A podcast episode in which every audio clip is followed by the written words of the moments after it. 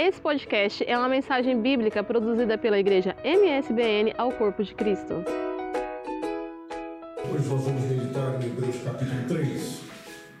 Você pode abrir a sua Bíblia e nós vamos pensar juntos sobre a palavra do Senhor nessa noite de sexta-feira.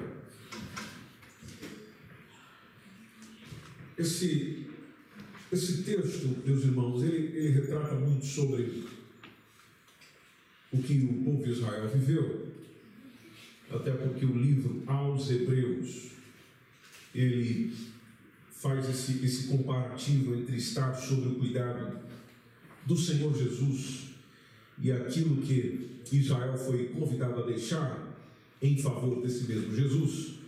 E esse capítulo 3, precisamente a partir do versículo 7, ele já começa com uma orientação muito precisa você observar bem na sua Bíblia, o texto está dizendo: Portanto, como diz o Espírito Santo, se ouvirdes hoje a sua voz, verso 8, não endureçais vosso coração.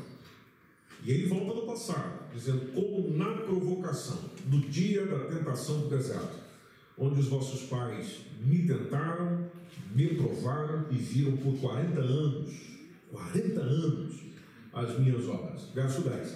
Por isso me indignei contra esta geração e disse: Estes sempre erram. Estes sempre erram. E, e veja a identificação de onde o erro começa. O erro começa no coração, porque a mensagem diz: Estes sempre erram em seu coração. Se errou no coração, errou em tudo. Porque é do coração que procedem as saídas da vida. Então, estes eram em seu coração e naturalmente não conheceram os meus caminhos. 40 anos e não conheceram meus caminhos. Me viram fazer muita coisa, não conheceram os meus caminhos.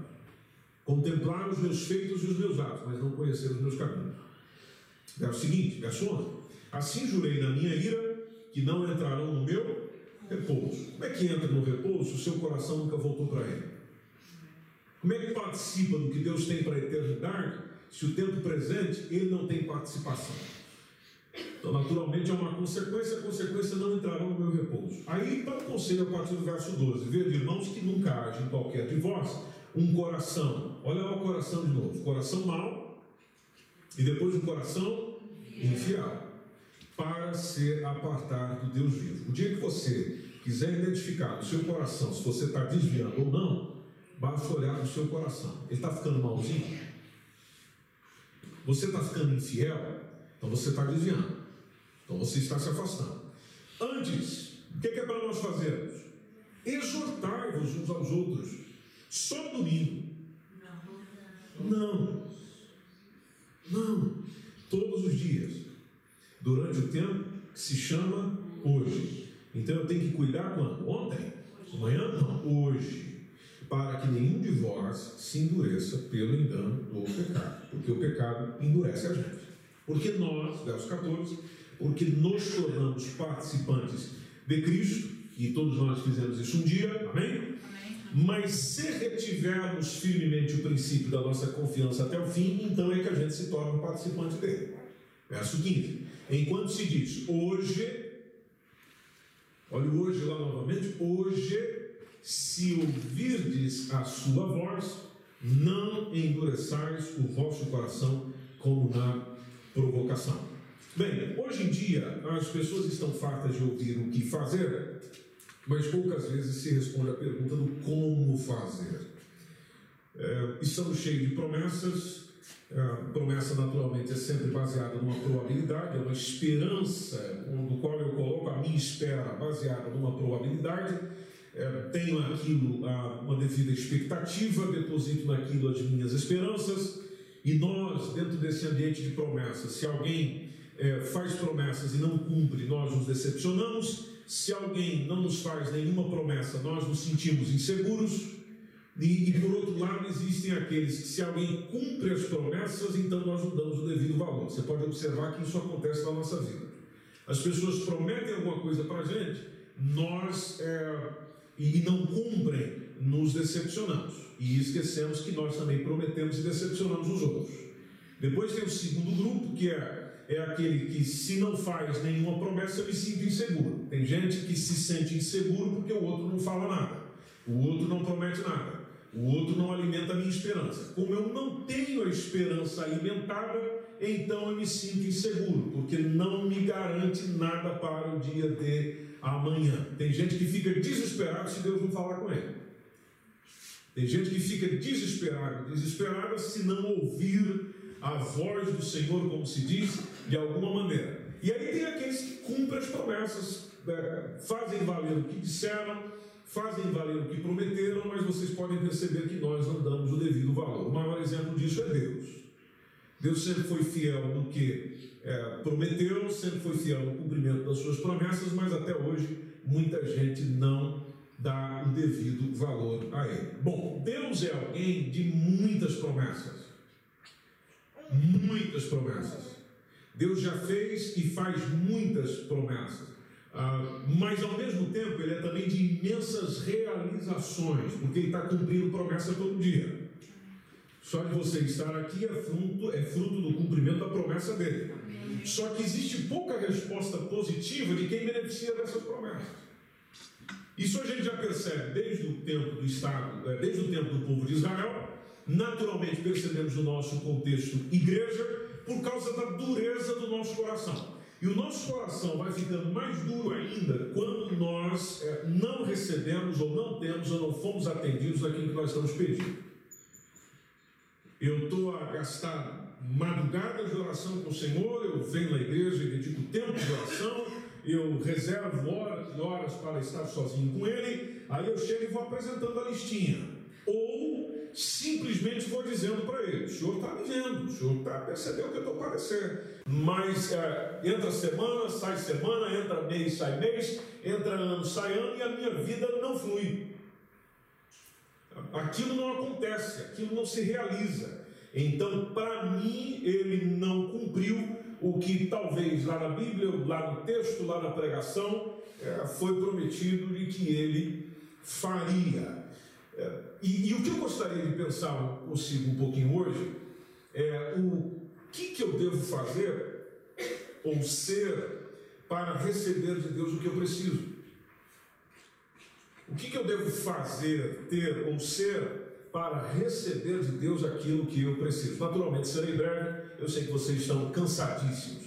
Mas, em primeiro lugar, nós precisamos aprender, gente, porque Deus está querendo ensinar isso para nós há muito tempo, há muitos anos, que é no ser paciente. Ser paciente.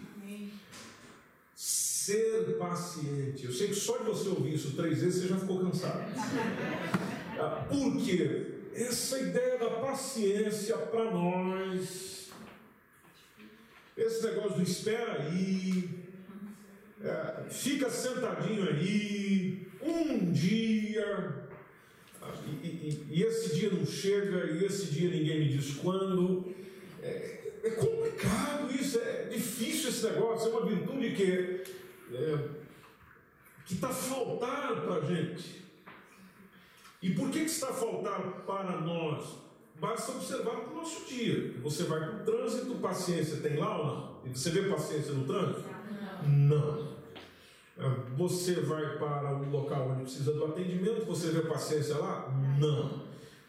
No nosso local de trabalho, há paciência reinando lá? Não. Em mim existe paciência? Não. Então veja que é uma virtude necessária e Deus quer nos ensinar a aguentar com tranquilidade. E por que, que é difícil Deus nos ensinar isso? Porque Ele é um péssimo professor? Não, nós que somos alunos difíceis. Bom, como aluno difícil, você trata de maneira difícil. Isso faz parte de um provérbio. Com gente difícil, o mecanismo é utilizar ferramentas difíceis. Por isso, se eu sou uma pessoa difícil de quebrantamento, se eu sou uma pessoa de coração endurecido, bom, para esse coração amolecer, ele tem que levar muita, muita batida, muitas experiências, muitas coisas, para eu me quebrantar e entender aquilo que eu não entendo. Porque o nosso professor Deus está querendo nos fazer entender. A gente é que não quer ou não está disposto a. Logo, nós somos tomados por uma tristeza, somos tomados por uma resignação, vamos desistindo das coisas. Já perceberam isso? Tem dias que nós estamos desistindo das coisas. O nosso comportamento é de desistência. Nós justificamos isso que é de cansaço, e realmente o cansaço existe.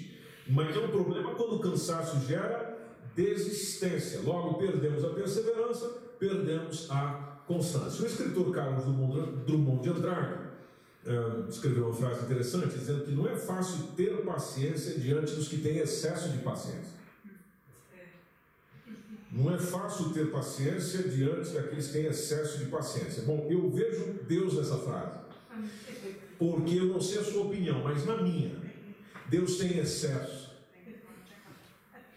de paciência. É um poço sem fundo de paciência. É, naturalmente existem as razões para isso, por isso que ele é chamado de Deus. Bom, se a gente for para os filhos de Israel, que o texto se trata, os filhos de Israel, durante a sua travessia no deserto, eles foram endurecendo o coração contra Deus e naturalmente sofreram duras consequências por falta de paciência.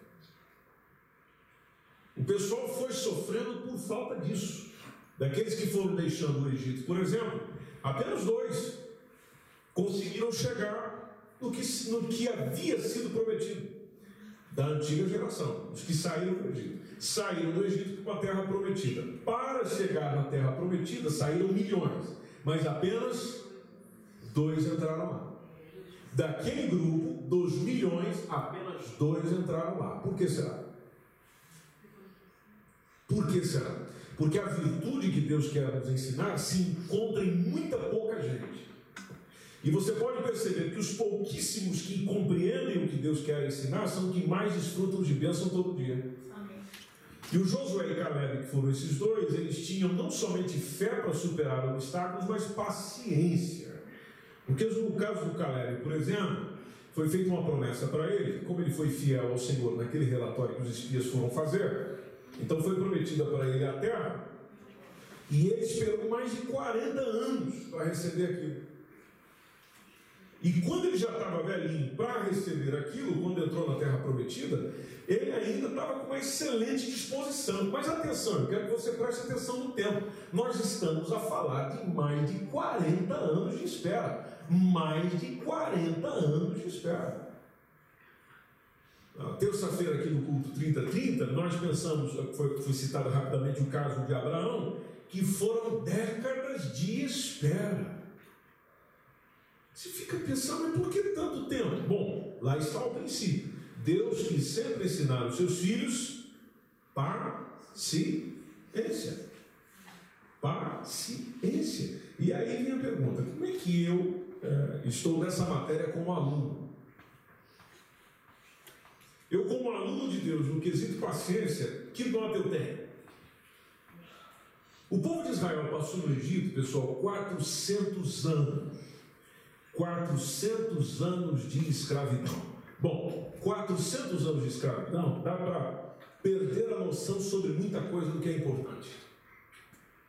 Principalmente se eu não sou paciente, não sou perseverante. Então eu perco a noção de muita coisa. Eu vejo que o, o, o, povo de Israel, por exemplo, foi perdendo a noção do Deus único, do Deus é, invisível, do Criador do universo, do Deus infalível, do Deus que tinha feito uma promessa. Pois bem, traz isso para os nossos dias. Quando nós, quando eu, quando você estamos envolvidos em outras coisas, que não sejam as coisas de Deus, e nós focalizamos apenas naquilo, a gente vai perdendo a noção de quem Deus é. Por isso a importância de eu encontrar com Deus todo dia. Porque se eu deixo de encontrar com Deus todo dia, eu vou perdendo a noção da importância. Não que ele deixe de ser importante, é eu que deixo de ter em contato com a importância dele. Isso é a mesma coisa do casamento. Você reconhece a excelência do casamento, a importância do casamento, o benefício do casamento se houver um encontro e aproximação diária. Quando eu digo encontro, naturalmente tem a ver com ver com o outro, falar com o outro, comunicar com o outro. Não apenas a presença do outro, mas a comunicação. Apesar de que a comunicação se dá nos diversos níveis. Se essa comunicação não existe, aquilo deixa de ser importante. Deixando de ser importante, eu faço pouco caso. Fazendo pouco caso, naturalmente, eu me volto para outras situações e perco todos os benefícios daquilo. No Sinai, por exemplo, quando eles perceberam que Moisés estava lá no cume do monte e ele estava demorando, e nós estamos a falar de quantos dias? 40 dias. Está demorando. Aí o que, que o pessoal de Israel fez? Está em Êxodo 32, verso 1 ao 6. Você pode ver lá na sua Bíblia? Êxodo 32, 1 ao 6. Era, o que, que eles fizeram? Foram construir um bezerro de ouro. Bezerro de ouro semelhante aos ídolos egípcios que eles tinham visto, que eles tinham visto, melhor dizendo, no Egito. Então, esse probleminha que nós temos de quando as coisas demoram a acontecer, é, nós vamos ficando desanimados. O coração vai endurecendo, ao mesmo tempo vai esfriando. Só que lá está, quando o nosso coração esfria, ele se volta para outras coisas. Ele se volta também para outros princípios. E aqueles princípios que são importantes, nós vamos deixando de vivenciá-los. Você observar no texto, por exemplo, é, verso 1 diz que vendo o povo que Moisés tardava em descer do monte, demora. Se está demorando. Então o povo chegou junto de quem? De Arão. Disseram o que para Arão? O que disseram para Arão, pessoal? Levanta-te e faze dos deuses que vão adiante de nós. É do jeitinho que eu e você faz. Vamos, vamos, vamos, vamos se mexendo. Vamos fazer alguma coisa aqui. Vamos fazer alguma coisa aqui porque isso está demorando demais. Vamos fazer uma coisa aqui. E, e, e constrói um negócio aí, Arão. Porque quanto a este Moisés, veja como o nosso discurso se transforma. Nós, nós somos ruins demais, gente. Desculpa, eu, nós somos ruins demais. A gente só é alguma coisa boa com Deus na vida. O homem, sem, o homem e a mulher sem o domínio de Deus na vida é terrível, é péssimo, é nojento. É nojento. O mesmo que estava agora há pouco, é, mas é. Aleluia! Que saiu com a Miriam, dançando.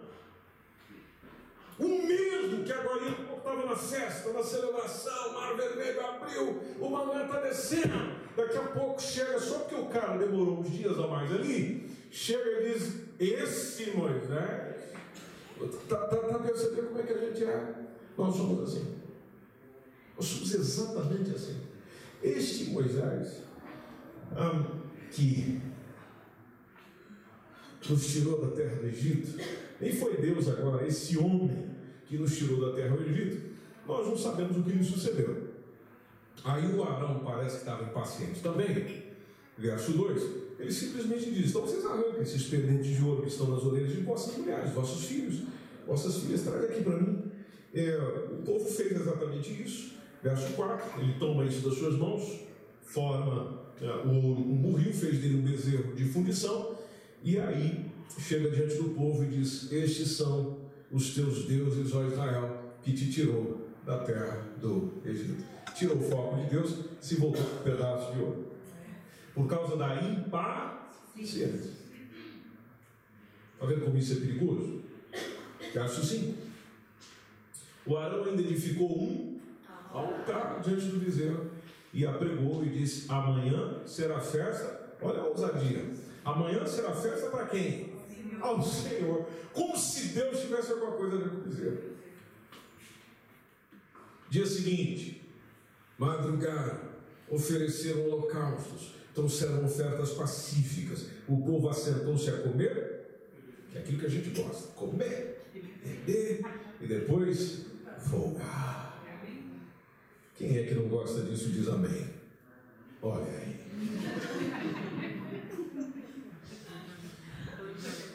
Por isso, adote uma frase: um momento de paciência pode evitar um enorme desastre. Um momento de paciência pode evitar um enorme desastre. Mas lá está, Eu sei que eu devo ser paciente. Mas como? Como é que eu posso fazer para ser? Bom, em primeiro lugar, eu preciso pensar que Deus está no controle da situação. Ou não está. Ou no seu coração ele não está. Porque se eu tenho certeza de que ele está no controle da situação, impaciência para quê? Segundo, evite a reclamação. Evite a reclamação. Porque se ele está no controle da situação e você confia nele, reclama por quê? Estás a reclamar por quê? Porque se eu reclamo, quer dizer que eu não confio nele. Alguém pode chegar e dizer, não é, pastor, é só um desabafo. Sim, mas existe uma diferença entre um desabafo e uma reclamação. A reclamação vai estar justamente no seguinte sentido: alguém aqui não está fazendo o que deveria ser feito. E às vezes nós vamos fazer o desabafo e apontamos o dedão para Deus e dizendo: Você não está fazendo aquilo que deveria fazer. Existe a diferença entre eu chegar dizer aquele desabafo do que eu estou vivendo, do que eu estou sentindo, mas a expressão e a confiança em Deus, ela deve ser latente se é que você confia. Porque se essa expressão não existe na tua boca e no teu coração, então naturalmente você não confia. Há uma canção brasileira que diz, é bem no refrão, é meu somente meu todo o trabalho. E o teu trabalho, diz o Senhor, é descansar em mim. O teu trabalho é descansar em mim. Ou seja, o único trabalho que a gente tem quando vem da parte do Senhor a proposta da solução é descansar nele. Tá bem, mas aí eu vou para casa, dentro do sofá e fico esperando ele fazer a parte dele. Não, você faz a sua e espera a parte dele. Mas ele não faz. Seja paciente. Mas não está acontecendo. Ele está no controle. Mas eu não vejo nada. Você não vê nada hoje. Mas eu já não estou aguentando. Ele sabe do teu limite. Ou seja, ele no controle da situação, a coisa flui bem, corre bem, com paciência, com tranquilidade, nem que você tenha que atravessar alguns momentos de muito choro de muita aflição. Mas ter Deus no controle, gente, dá um sossego para a alma da gente. Segundo, seja fiel. Deus quer, em primeiro lugar, nos ensinar paciência. Mas também, em segundo lugar, quer nos ensinar fidelidade. O povo de Israel, por causa da demora de Moisés, foi infiel. Eles se tornaram idólatras por não terem a devida paciência. Se tornaram infiéis por não terem paciência. Veja que a falta de conhecimento do verdadeiro Deus nos leva a adorar falsos deuses. Por isso que se você voltar em Hebreus 3, verso 7 que a gente leu, o, o texto diz assim, como diz o Espírito Santo, se ouvirdes hoje a sua voz, então verso 8, não endureçais o vosso coração, como na provocação no dia da tentação do deserto. Interessante, o texto fala de dureza de coração. Dureza de coração tem a ver com coração obstinado, com coração resistente arrogante, pessoa soberba, né, que não se dobra diante da verdade. A soberba realmente faz isso com a gente. A soberba nos faz esquecer das nossas responsabilidades. Quem evita se dobrar diante da verdade, vive dobrar diante da mentira. É onde a gente entra no campo da falsidade. E tem gente falsa dentro da igreja. É aqueles que chegam para você e dizem: Eu estou firme, pastor. Eu estou firme, irmão. Eu estou firme, minha irmã. Aqui, ó, para trás nem para pegar impulso na mão. É sempre em frente. Mas aqui dentro, onde só Deus tem acesso, onde só Deus vê, a condição é outra. Existe uma impaciência, existe um desgosto, existe uma raiva, existe um problema, existe uma indignação. Bom, se eu não suporto esperar, então que mérito tem em receber o que eu preciso? Se não houver paciência diante de Deus, então naturalmente não haverá fidelidade a Deus. Não havendo fidelidade a Deus, que condição você tem de esperar alguma coisa? Sendo ele fiel para comigo, mas eu não devolvo na mesma moeda fidelidade para com ele, então que condição tenho eu de esperar alguma coisa? Terceiro, há um tempo para as coisas acontecerem. É outra aula que nós estamos sendo ministrados pelo Senhor todo santo dia. Em primeiro lugar, sermos pacientes. Segundo, sermos fiéis. Terceiro, sabermos que há um tempo para todas as coisas. Bom, é por isso que eu preciso da paciência. Porque eu não sei que tempo será. E eu preciso da fidelidade, porque eu não sei a que tempo isso acontecerá. Mas o que, que eu faço enquanto espero? Me espera com fidelidade. Porque o tempo certo vai chegar. O tempo certo vai chegar. O tempo certo vai chegar. O tempo certo vai chegar. O tempo certo vai chegar. Eu quero que você levante 5 horas da manhã hoje lembrando dessa frase. O tempo certo vai chegar. A questão não é o tempo chegar. A questão é se você está preparado para quando o tempo chegar.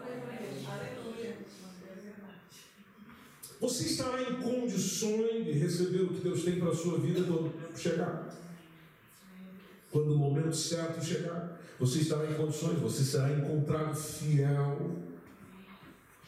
Você será encontrado perseverante ou será encontrado reclamando, criticando, abandonando? Como é que vai ser isso aqui? Eu preciso lembrar que há um dia, há um mês, há um ano, há uma hora, há um minuto, há um segundo determinado para aquilo que eu estou esperando acontecer. Há um tempo. Há um tempo. E o Senhor ensinou isso também, ou tentou, melhor dizendo, ensinar isso ao povo de Israel durante toda a circunstância, durante tudo aquilo que eles foram vivendo. Só que lá está, nossa pressa quer acelerar o tempo de forma que a gente perde o tempo que tem por causa da nossa própria pressa, por causa da nossa entrega. Verso 9, inclusive, está dizendo o texto: onde os vossos pais me tentaram, me provaram e viram por muitos dias, por 40 anos, as minhas obras, o que eu fiz, o que eu realizei. Às vezes, é, isso aqui que era um pouco aquele argumento que a gente tem, é, que talvez você já tenha dito ou tenha pensado, nós chegamos e dizemos assim: ah, se Deus fizesse mais coisas, as pessoas criam mais. Mentira. Porque o povo de Israel viu 40 anos um milagre atrás do outro.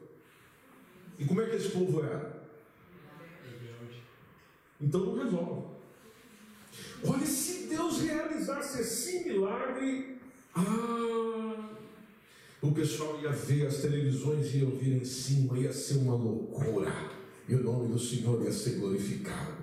Você acha que se isso realmente acontecesse, ele já não teria feito? Jesus que andava curando daqui era paralítico andando, era cego enxergando, era gente sendo curado, toda sorte de doenças, endemoniados sendo libertos, que coisa linda, que coisa maravilhosa. O que o pessoal dizia dele? Ele está endemoniado. O pessoal chegava e dizia ainda para ele: Mostra um sinal. Se mostrares um sinal, a gente crê no Senhor. E essa é a mentalidade que a gente tem. Se o Senhor fizesse isso, aconteceria isso. Não. Jesus chegou para o pessoal e disse: Olha, vai, vai ser mostrado um sinal para vocês, sim, que é o sinal de Jonas. Ou seja, eu vou morrer e vou ressuscitar três dias depois. Esse é o sinal. Quem crê, está no duro. Quem não crê, está condenado. E mais nada além disso. Sinais não resolvem a nossa descrença. Por isso que às vezes mais sinais não acontecem por causa de uma expectativa infundada que a gente tem. Porque os sinais não me ensinam grandes lições contínuas, ou lições que ficam, eles me ensinam lições temporárias. Porque quantos sinais Deus já fez na tua vida? Quantas coisas você já viu acontecer na vida do outro?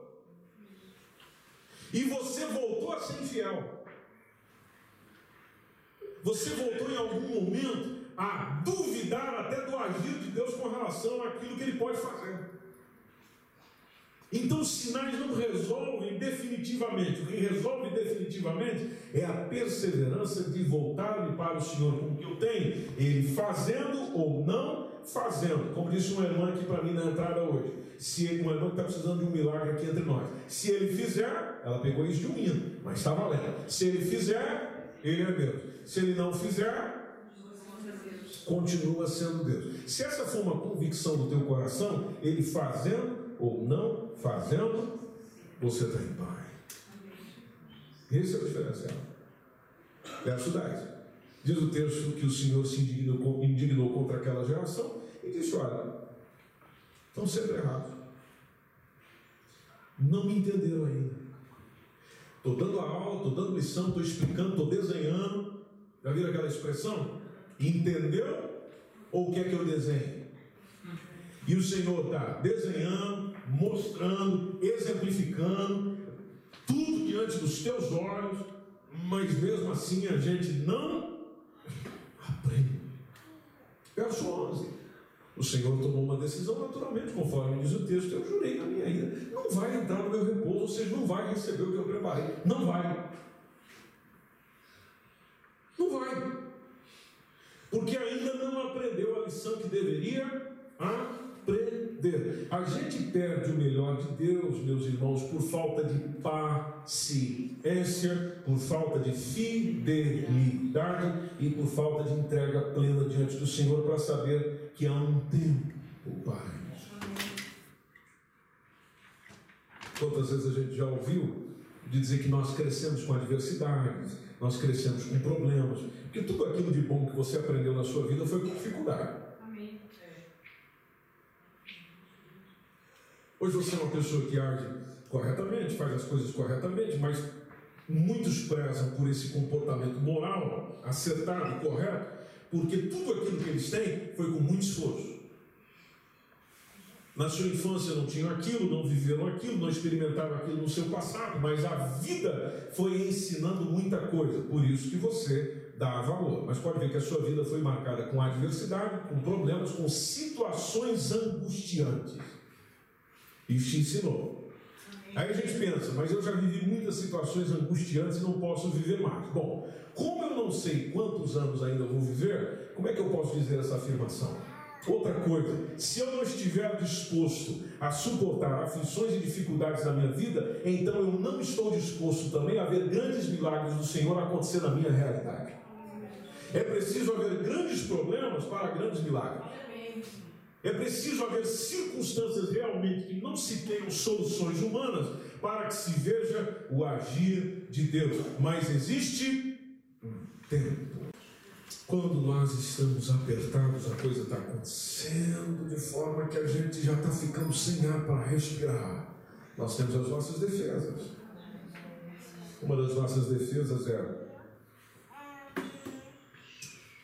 dizer com a palavra dura revelar um pouco da incredulidade que está dentro do nosso coração.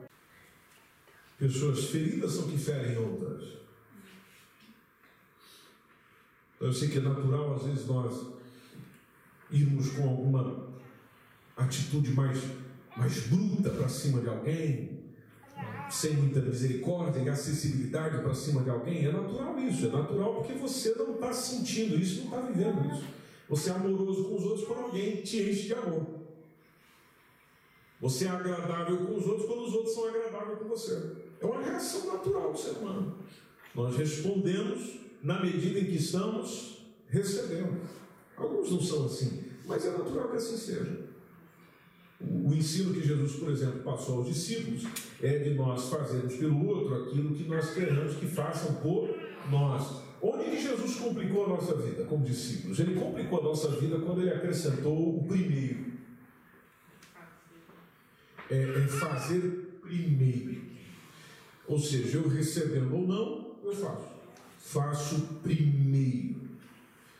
Então, aquilo que eu vou fazendo pelo outro é o que eu gostaria que fizesse por mim. Naturalmente, a pressão, as dificuldades, as aflições da vida vão apertando a gente, isso vai complicando o nosso estado de espírito, as nossas necessidades naturalmente começam a ganhar maiores proporções, as forças se vão, as ideias se vão, os projetos se vão, começam as cobranças, ou as cobranças são cada vez mais contínuas, e na verdade a gente também tem uma ilusão na nossa cabeça, achando que as, as cobranças é, é, nunca mais, é, aliás, elas um dia acabarão, o que naturalmente é um auto-engano, porque as cobranças são baseadas nas nossas responsabilidades e responsabilidades enquanto eu tiver, as cobranças virão. Aí o problema aumenta quando nós não nos vemos em condição de suportar as obrigações, e aí vai vindo um desânimo.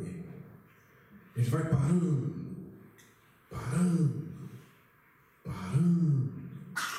Eu não tenho mais prazer em falar com Deus. Eu não tenho mais prazer em cantar um hino em louvor a Deus eu não tenho mais prazer na oração. O pessoal chega para mim e diz: Vem cá, irmão, deixa eu orar contigo. Mas eu não consigo orar com meu irmão. E por que, eu não consigo orar com meu irmão? Porque aqui dentro o negócio já endureceu há muito tempo. Aí o Espírito Santo está ali, olha, eu estou falando com você, eu estou falando com você, estou falando com você, estou falando com você. Quebranta esse coração, quebranta esse coração. Deixa desse pensamento, deixa disso, aprende a lição, facilita. Não, não, não, não persista nesse caminho.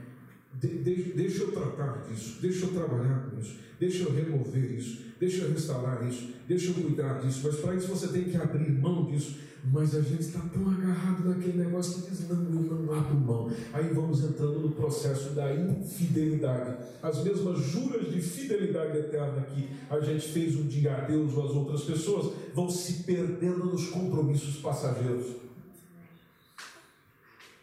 Aí a vida vai ficando mesmo sem graça, meu irmão. Não tem culto bom para você. Não tem momento com Deus agradável com você ou para você. Não tem.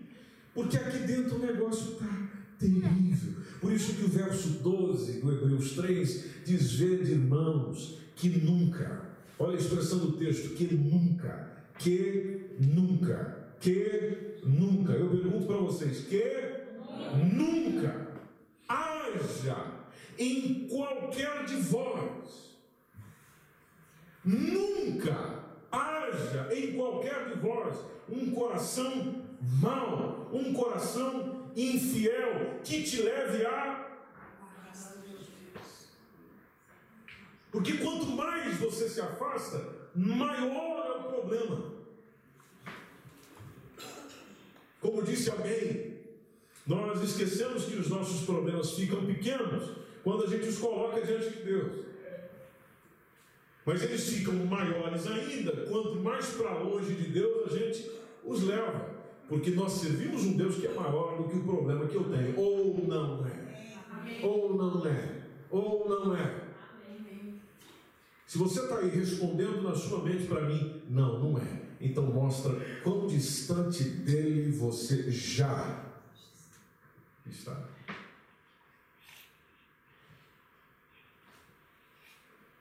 Logo eu preciso decidir no seguinte no meu coração: eu, eu vou permanecer nessa minha dureza, nessa minha incredulidade, ou eu vou realmente deixar Deus conduzir o processo? Por isso que o, o, o escritor deu um conselho, verso 13. Antes, exortai-vos uns aos outros. Eu tenho um compromisso com você.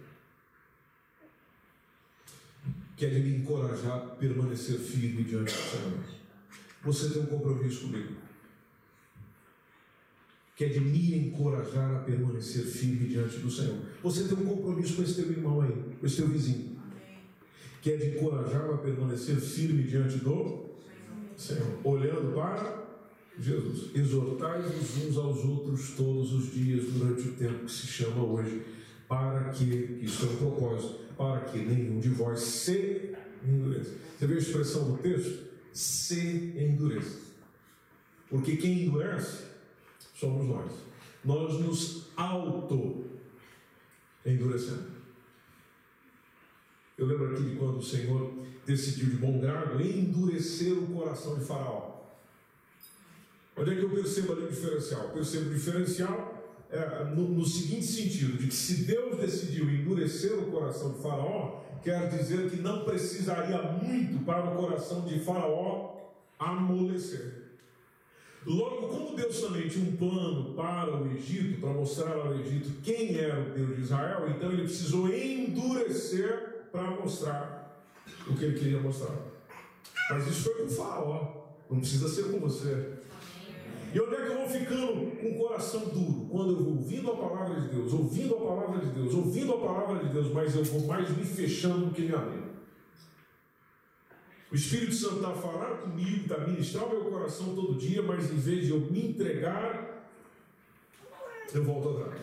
Eu estou endurecendo. E outro detalhe, endurecendo pelo engano do pecado. Que quanto mais eu endureço, mais eu peco. Por isso o conselho do escritor aos Hebreus dizendo: olha, vamos exortando, vamos aconselhando, vamos despertando, vamos encorajando, vamos nos entusiasmando, vamos nos estimulando, vamos nos incentivando, vamos nos induzindo para que permanecemos naquilo que o Senhor tem para nós. Não há como seguir adiante se a gente não crer.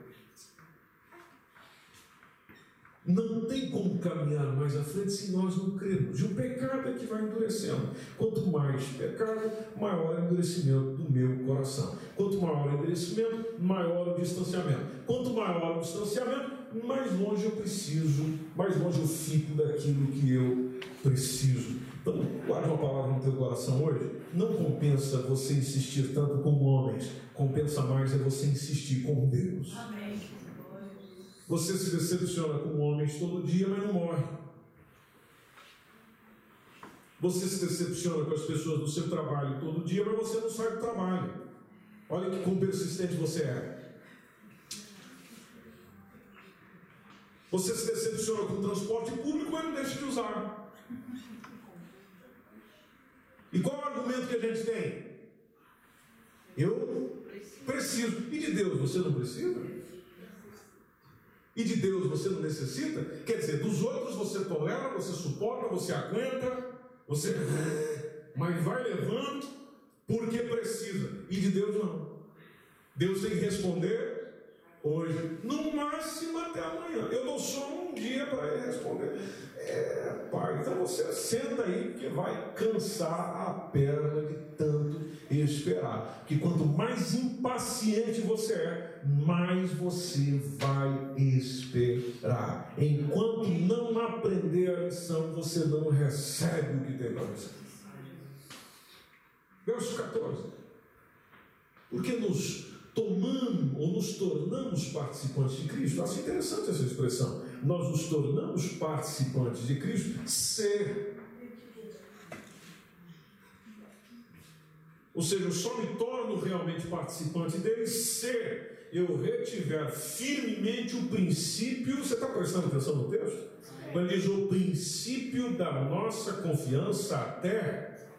Come o texto devagarzinho que é mais gostoso se retivermos firmemente, ou seja, se você permanecer, estar, firmar-se, confirmar no princípio da confiança. Ou seja, a confiança é um princípio. Se não partir desse princípio, é, o princípio. O princípio é da onde eu começo, da onde eu inicio. Se não houver uma confiança nele, então não flui, meu irmão. Você está entendendo por que, que Jesus chegou para as pessoas e perguntou a diversas delas a seguinte pergunta, que era muito comum: Você tem fé que eu posso fazer isso? Porque se não houver o princípio da confiança, não tem caminhada, não tem avanço, você parou no tempo. E parou no tempo na caminhada com Deus é retrocesso. Agora, o que o escritor diz é: se retivermos firmemente o princípio da confiança, Atenção. Agora é a parte mais desafiante. Até ao fim. Já chegou no fim? Se não chegou no fim, Está desistindo por quê? Se, já chega, se não ainda não chegou no fim, por que, que você está jogando pano?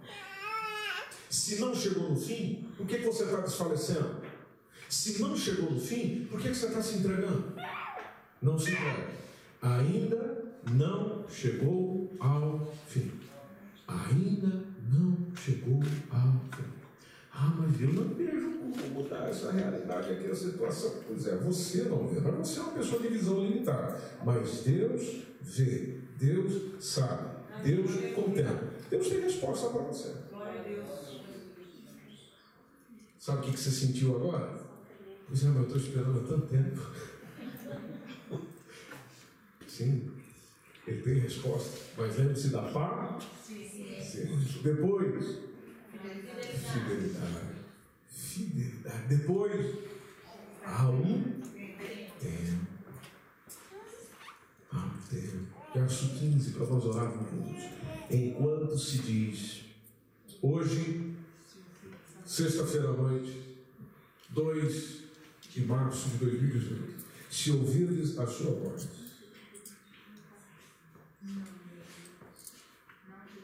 o Espírito Santo está falando com você ou não?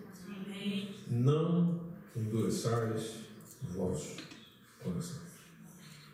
O Senhor está falando com você mais uma vez hoje.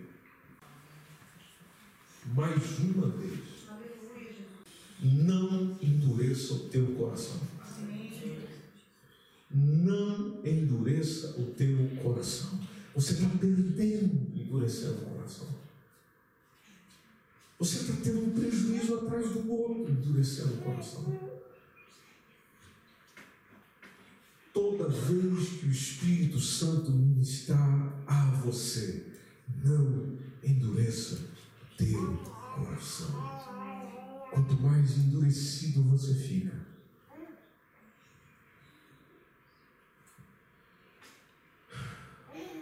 mais cansaço você vai ter.